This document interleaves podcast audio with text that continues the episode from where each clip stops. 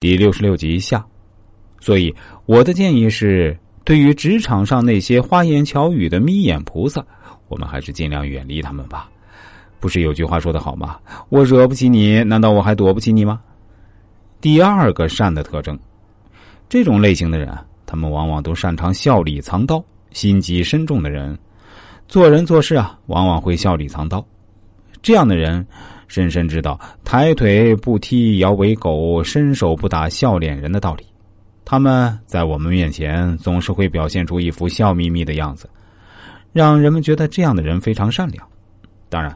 大家也知道，我这里所说的“善良”两个字，肯定是要打上双引号的。而实际上，他们在我们交往的时候，在肯和我们遇到利益冲突的时候，就会第一时间跳出来，一改他们慈眉善目的样子，面红耳赤的为他们的利益站台。有的人甚至不惜在背后给我们一刀，让我们受伤后悻悻而归，败下阵来。而一旦他们的利益到手，就会很快恢复一脸的笑意。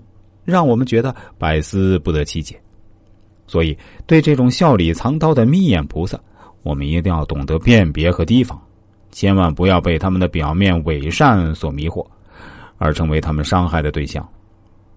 第三个善的特征是，这样的人，他们往往都很擅长装腔作势，心机深重的人往往很会表演。这样的人总是喜欢用一些装腔作势的样子来获得他人对人们的认同和认可。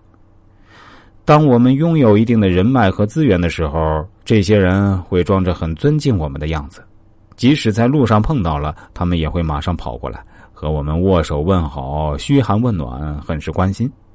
其实，当他们和我们握手的时候，我们就会发现他们的手绵而无力。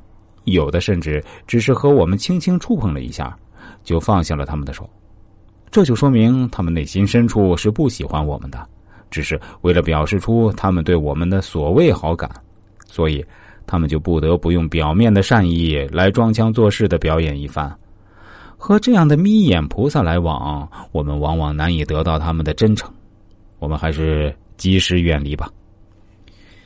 最后再次提醒大家。不管是罗织经还是易经的智慧，都在明确的告诉我们：对于职场上的伪君子和真小人，我们都要提高警惕。特别是那些伪君子，他们的危害性其实是尤其大的。这种危害性甚至超过了真小人，因为对于真小人，我们都还会是有一些防范准备的；但是对于伪君子，往往是具有一定的迷惑性。